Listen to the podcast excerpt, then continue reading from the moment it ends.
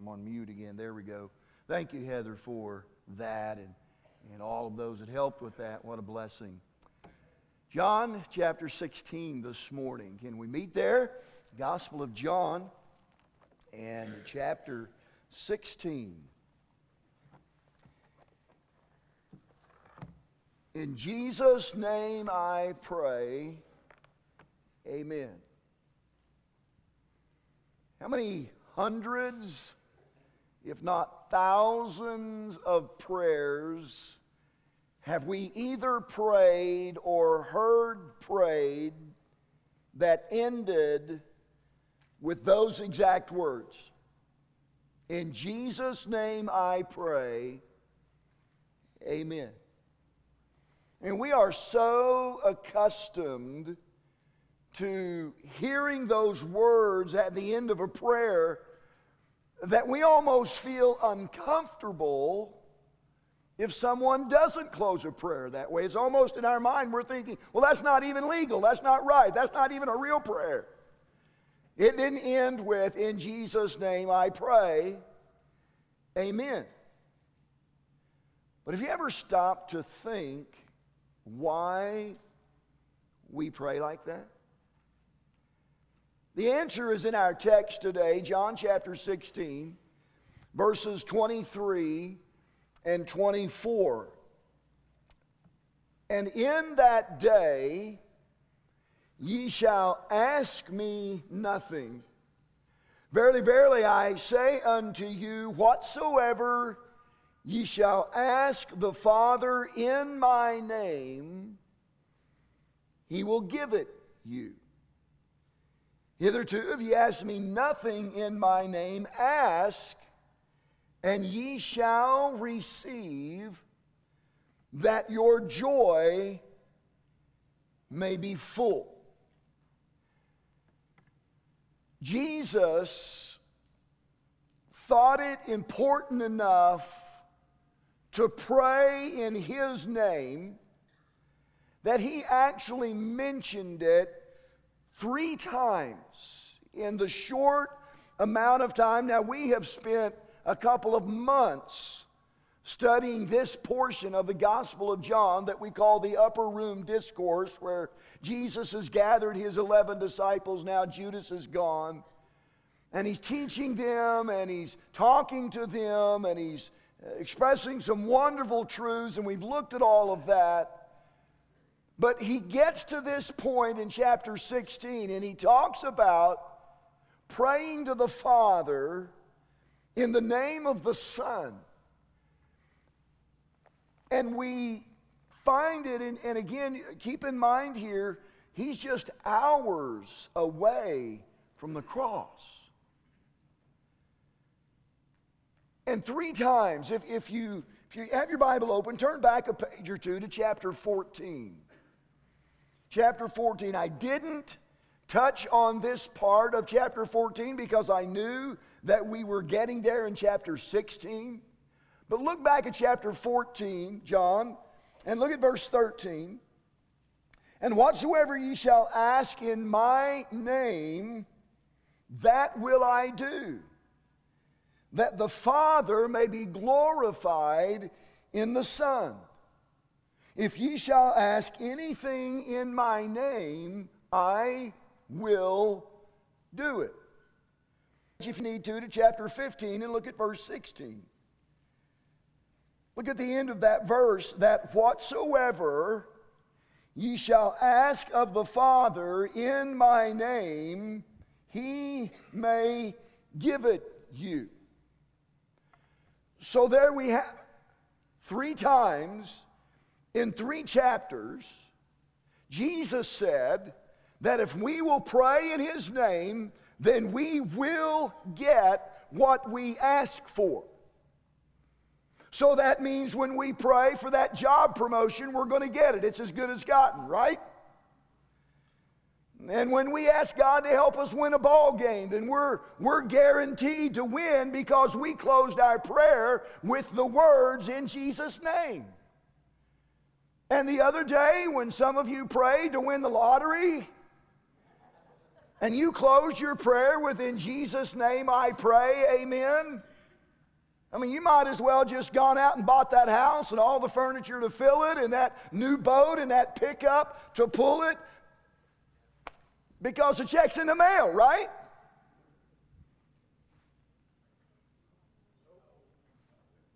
What do you mean, no? Did Jesus say what he meant and meant what he said or not? Who has a red letter Bible?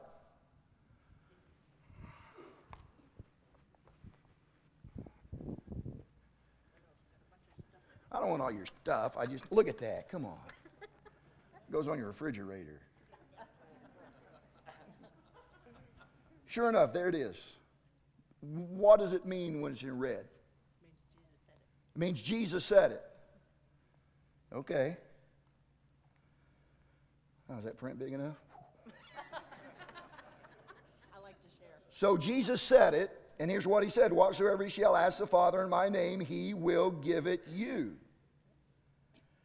Hitherto ye asked nothing in my name, and ye shall receive. Asking ye shall receive, that your joy may be full. Those words are in Jesus, right? Yes. Or in red. That means Jesus said them, right? So does that mean Jesus lied?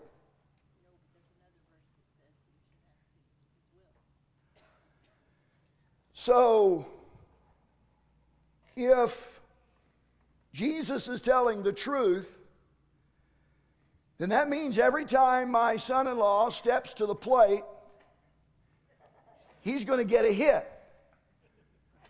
Because my wife is sitting in the chair with her head bowed and her eyes closed, praying that he'll get a hit. And I've heard her pray enough to listen, listen, he's going to hit the game winning home run in game seven of the World Series, and she's going to miss it.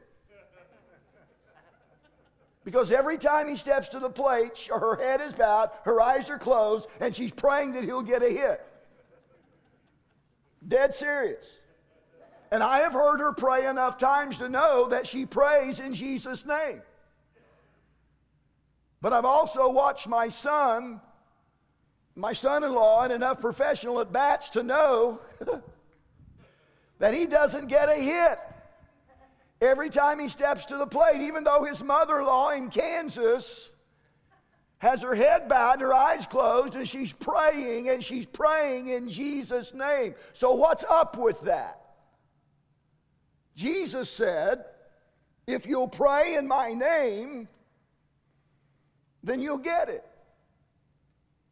I, I, don't get it. So, obviously, obviously, Jesus isn't telling the truth, right?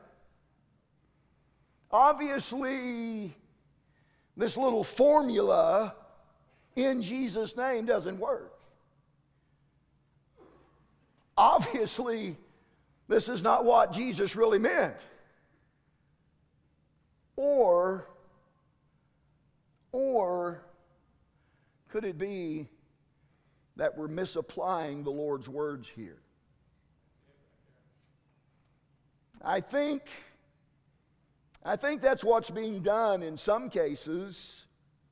And sadly, in some cases, it's caused people to walk away from God because He didn't keep His word by doing what they asked Him to do in Jesus' name.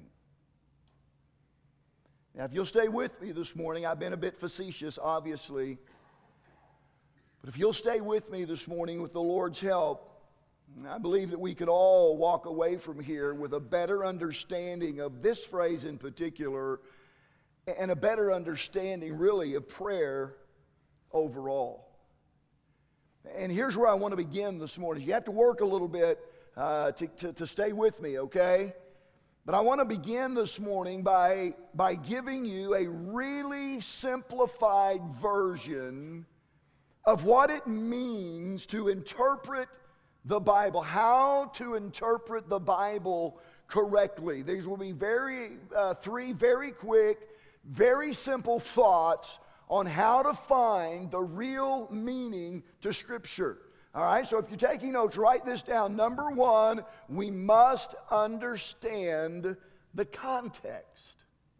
Here's what that means it means that we don't, uh, we just don't want to know what one particular verse says But we want to know the context. We want to know the setting. So we want to know what was said before that verse, and we want to know what was said after that verse. We want to know who it was that wrote it. We want to know uh, who it was written to.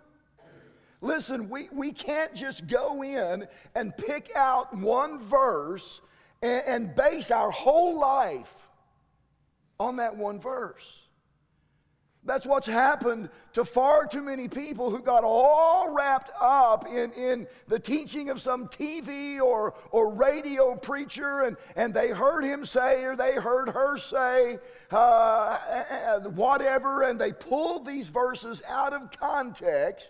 And they convinced people that if they would just pray in Jesus' name, then their loved one would be healed. If they would just pray in Jesus' name, then their wayward child would come home, or they would go out and they would find a check in the mailbox. And when they prayed in Jesus' name, and when that didn't happen, who do you suppose they got angry at? It wasn't the false prophet on TV, it wasn't the false prophet on the radio. That's not who they got mad at. They got mad at God.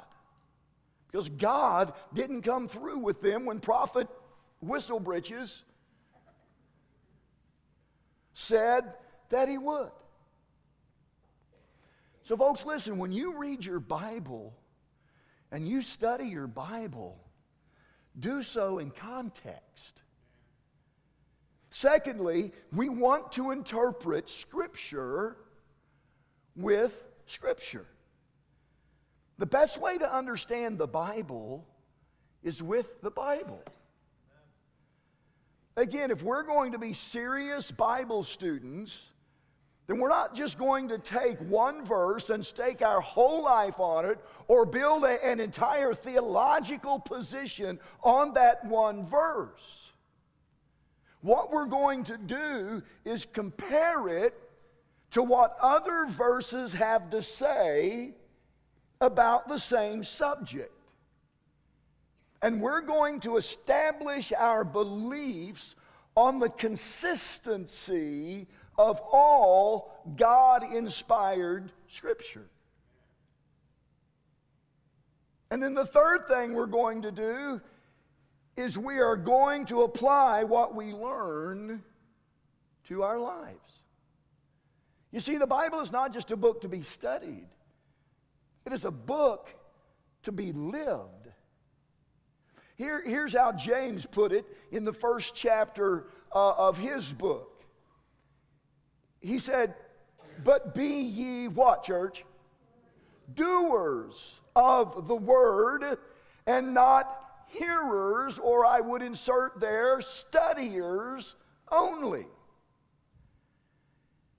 Because when you are just a studier or you are just a hearer, but you are not a doer, look what he says happens. You deceive yourself. For if any man be a hearer of the word and not a doer, he's like unto a man beholding his natural face in a glass.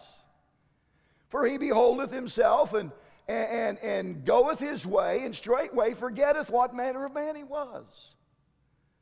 But whoso looketh in the perfect law of liberty, that's the Bible, it's the Word of God. But whosoever looketh in the Bible, in the perfect law of liberty, and continueth therein, he, being not a forgetful hearer, but a doer of the work, this man shall be blessed in his deed. So we are to be what, church? Doers of the Word.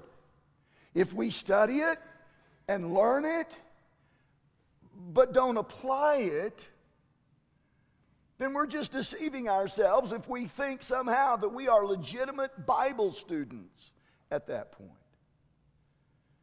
I mean, we're, we're, we're like the person who sees themselves in the mirror and they, they see that they've got some food in their teeth but they don't do anything about it. They just turn around and walk off. And so they spend the rest of their day looking like a real goober. So here's your first takeaway of the morning don't be a goober. Look at the person next to you and say, Don't be a goober. Goober. Don't be a goober. Be a doer of the word. Don't just sit here and listen to this message on prayer this morning and then go out of here and not do anything with it. Don't, uh, don't just listen and not apply it to your life. We are to be doers of the word. So, if we're going to find the right meaning of Scripture, what are we going to do? We're going to understand the context. We're going to interpret Scripture with Scripture. And then we are going to apply what we learn to the way we live. Now, let's do just that with John chapter 16. So let's begin with the context. What is the, the context in which Jesus spoke these words? Well, to start with, the context of John chapters 13, 14, 15, and 16 is not prayer. The context is the preparation of his disciples for his departure. He had told them before we ever come to John chapter 3. He had told them that he was going away, but it never really sunk in. The disciples never really got it until now. And the reality that Jesus was about to die and that they were about to be on their own is starting to sink in, and it's really troubling them. And so Jesus is doing his best to comfort them. He tells them that he's going away in chapter 14, but don't worry. He said, I'm going to prepare a place for you. And because I'm going to prepare a place for you, I will come back for you. And he takes this opportunity to inform them that with his departure would come the arrival of the Holy Spirit who would comfort them and teach them and guide them and another comforting thought to them would be this truth about prayer. But to build your entire prayer life upon these verses would not be wise. Why? Because the second thing that you need to do is compare Scripture with Scripture and particularly in this case, scriptures that talk about answered prayer. And so, with what time we have left this morning, I want to use the majority of that to do exactly this thing. I want us to look at some other scriptures that have to do with answered prayer and see why, if we've prayed in Jesus' name, our prayers aren't always answered just the way we pray them. Are there some other conditions that must be met? Are there some, some other things that God is con- concerned with besides just ending our prayer? In Jesus' name I pray, amen. The answer to those questions is yes. There actually are a number of other things that God is concerned with when it comes to prayer. And the first one we'll look at is this our relationships. Let me share some more words of Jesus from Mark chapter 11 and verse 24. Jesus said this What things soever ye desire when ye pray, Believe that ye shall receive them, and ye shall have them. Boom! Cha-ching! Right there it is. I'm going to pray and I'm going to believe that God's going to do it, and God's going to do it. Awesome! What a great promise. Wait a minute. We said we're going to look at things in context. So that means we're going to look at the verses before it. We're going to look at the verse after it. Let me show you the verse right after that, verse 25. And when ye stand praying, what's that next word? Say it again. Say it louder. Forgive. If ye have aught against any, that your Father also, which is in heaven, may forgive your trespasses. Evidently, our relationships matter to God. And if we're ticked off at somebody and we try to pray, it will be for naught. It doesn't matter if you if you end it in Jesus' name or not. It's going to hit the ceiling and fall right back down. Let me put it like this, parents. Let's say your kids have been fighting all day long. And all you've heard is, he hit me, she touched me, he looked at me, she came into my room, and it's been like that from sun up. It has gone on all day long, and that's all you've heard, that's all you've dealt with. And then, right before supper, one of those little darlings comes to you and says, Hey, mom, can I have somebody spend the night? And you're like, Are you kidding me? All you've done the entire day is fight and bicker and argue. No, you're not having anybody over tonight. Same concept. Oh, God, I really need you to do this. I really need you to do that. Uh, wait a minute. How long have you been mad at him? How long have you been mad at her? Listen, just this morning, you were angry. Uh, no. Come back and talk to me once you've gotten your act together. Come back and talk to me once you've made things right with him or with her. Maybe you've prayed and prayed about something, but it seems like God just keeps saying no. Could it be because you're not in a right relationship with someone? Let me throw this out there for us husbands. 1 Peter 3 7. Likewise, ye husbands, dwell with them according to knowledge giving honor unto the wife as unto the weaker vessel, and as being heirs together of the grace of life. And then every man lift up that last phrase with me together out loud that your prayers be not hindered. That was weak, weak, weak. That wimpy men. I don't like wimpy men. God doesn't like wimpy men. Let's go back and read that again out loud, guys. It's the bottom line. You can read it. Everybody out loud, come on, guys, that your prayers be not hindered. Very simple, guys. When we treat our wives bad and we're at odds with them, we have no reason to expect that God's going to come through for us. Our relationships matter to God when it comes to answered prayer. But here's something else that matters our motives. I showed you some verses from James chapter 1 earlier.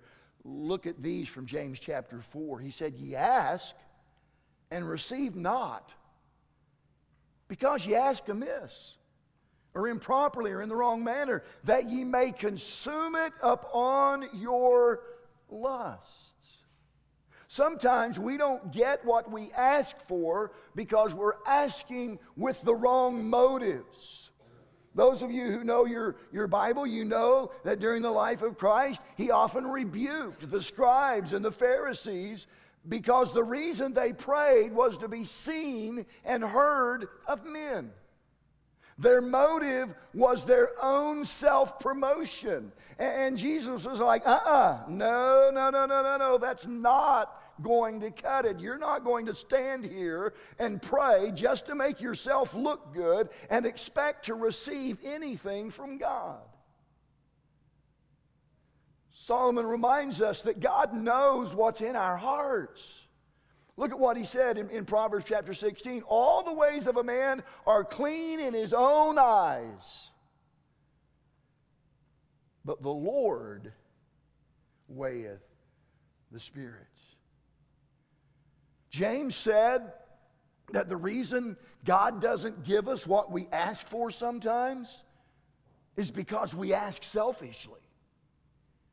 Whatever we're asking for is for us and only us. Listen, church, that's not a good motive. It's for our own fulfillment. It's for our own promotion. It's for our own success. It's for our own glory. And that is not a good motivation for praying. So our relationships matter to God. Our motives matter to God when it comes to prayer. And here's the third thing our faith matters when it comes to prayer. Remember, we're comparing Scripture with Scripture. Yes, Jesus said, Whatsoever we ask in His name, He will do. But what we've learned to this point is that He's not going to do it if we're guilty of unforgiveness.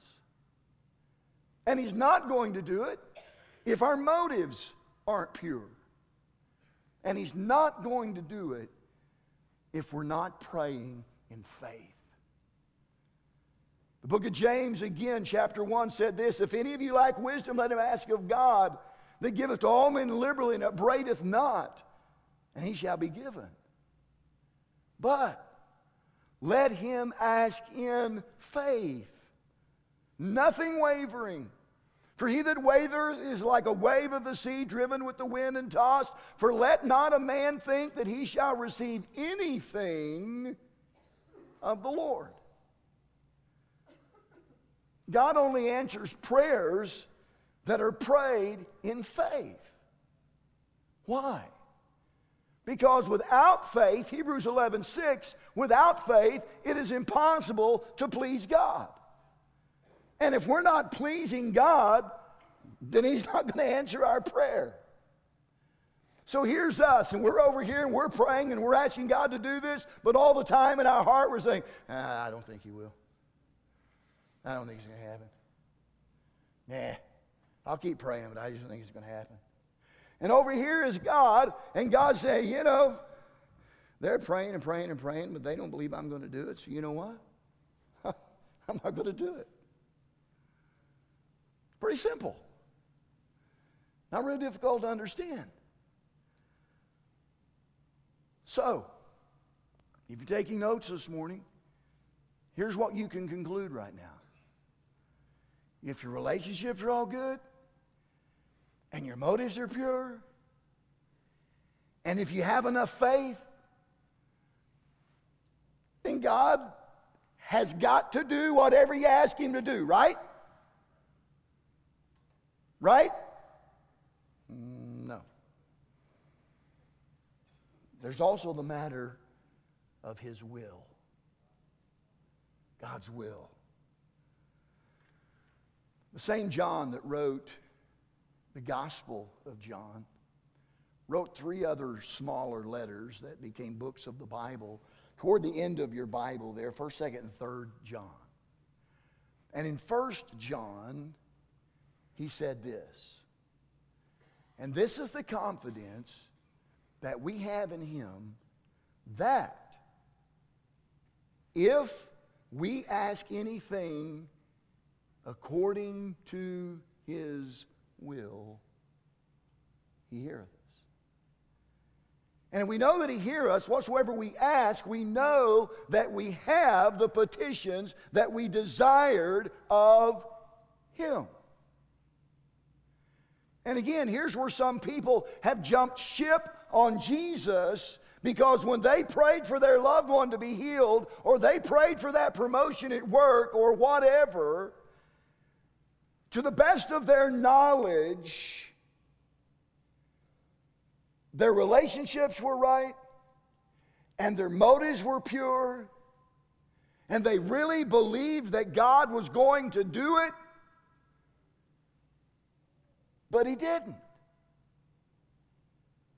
And when He didn't, they were like, That's it, I'm done.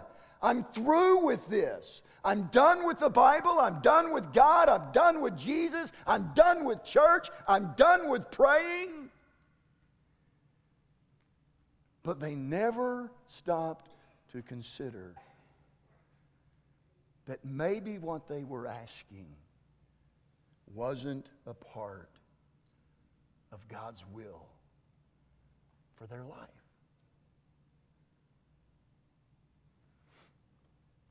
One of the first things that we should do before we ever ask God anything is to surrender our will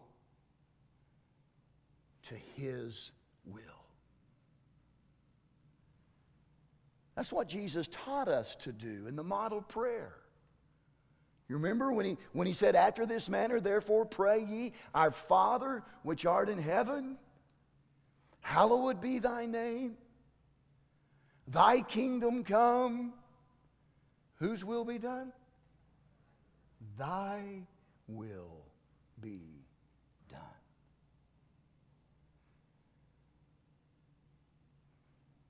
When Jesus prayed that agonizing prayer in the Garden of Gethsemane,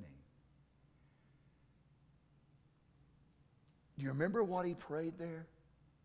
Father, if thou be willing, remove this cup from me.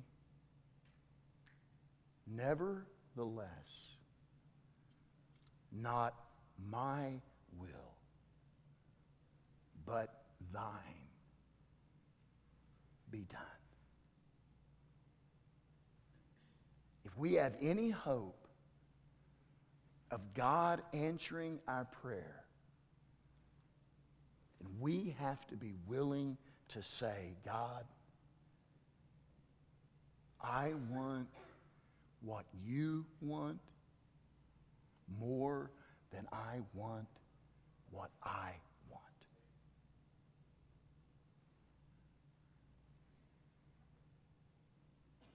To pray in Jesus' name is to pray in a way that is consistent with how Jesus prayed. And that was in complete surrender and submission to the will of God. And then here's one final thought with respect to prayer. It takes us back to John chapter 14 and verse 13, where Jesus said, And whatsoever ye shall ask in my name, that will I do, that the Father may be glorified in the Son. Our relationships matter. Our motives matter. Our faith matters. God's will matters. And God's glory matters. To glorify God means many things, not the least of which is to enhance his reputation in the world. Everything Jesus did in his life on this earth, he did to make the Father look good in the eyes of others. When all is said and done, our prayer ought to be this God, do what brings the most glory to your name. And if that means that he doesn't do what we ask him to do, then so be it. Listen, if prayer is only a tool for me to get what I want, come on, that's an insult to God. If all I do is go to God, say, God, do this, and God, do that, and God give me this and God give me that, what does that do? I'll tell you what it does it makes God my servant. And God is not my servant. I am God's servant. And I tell you this if you haven't gotten anything else today, get this. If God doesn't do what I ask Him to do, that does not lessen who He is. It doesn't wreck my faith because my faith is not in Him doing what I ask Him to do. My faith is in His love for me and His desire for what is best for me. And when that is what your faith is based upon, listen to me, it changes everything. That means when God doesn't come through, He's still good. When God doesn't come through, He's still God. Because He knows what's best for me more than I know what's best for me. And yes, I really wanted this to happen, but it didn't happen. But God is still good, God, and He's still good. And my faith is in Him and His love for me and the fact that He knows what's best for me. And if you'll hang on to that truth,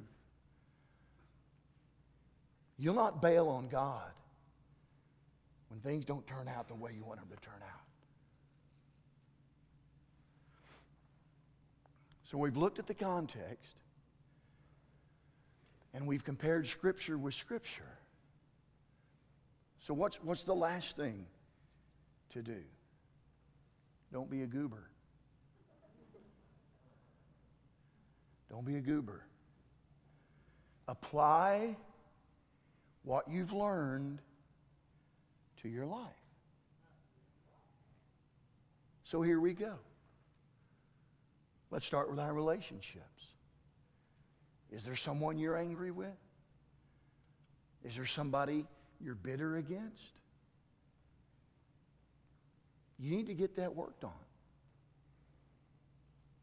You need to get that cleared up. What about motive? You may have been praying for something for, for some time now, but to no avail. Let me ask you this this morning. Have you examined your motives? Have you stopped to ask yourself, why do I want God to do this? Are you asking for the betterment and blessing of others? Or are you just purely praying for your own benefit? Are you praying in faith? Or are you over here praying and asking God to do this, but yet in the back of your mind saying, it's not, it's not going to happen? I don't even know why I'm doing this. God's not going to do it. But I don't know why you're doing it either. Because you're right, God's not going to do it. Are you fully surrendered to God's will? That's a big one. There's so many things we pray about. This is so huge. Can you honestly and sincerely say to God, not my will, but your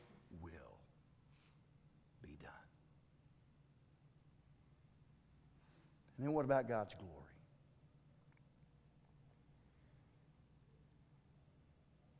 Who are you hoping looks good if God does what you're asking him to do?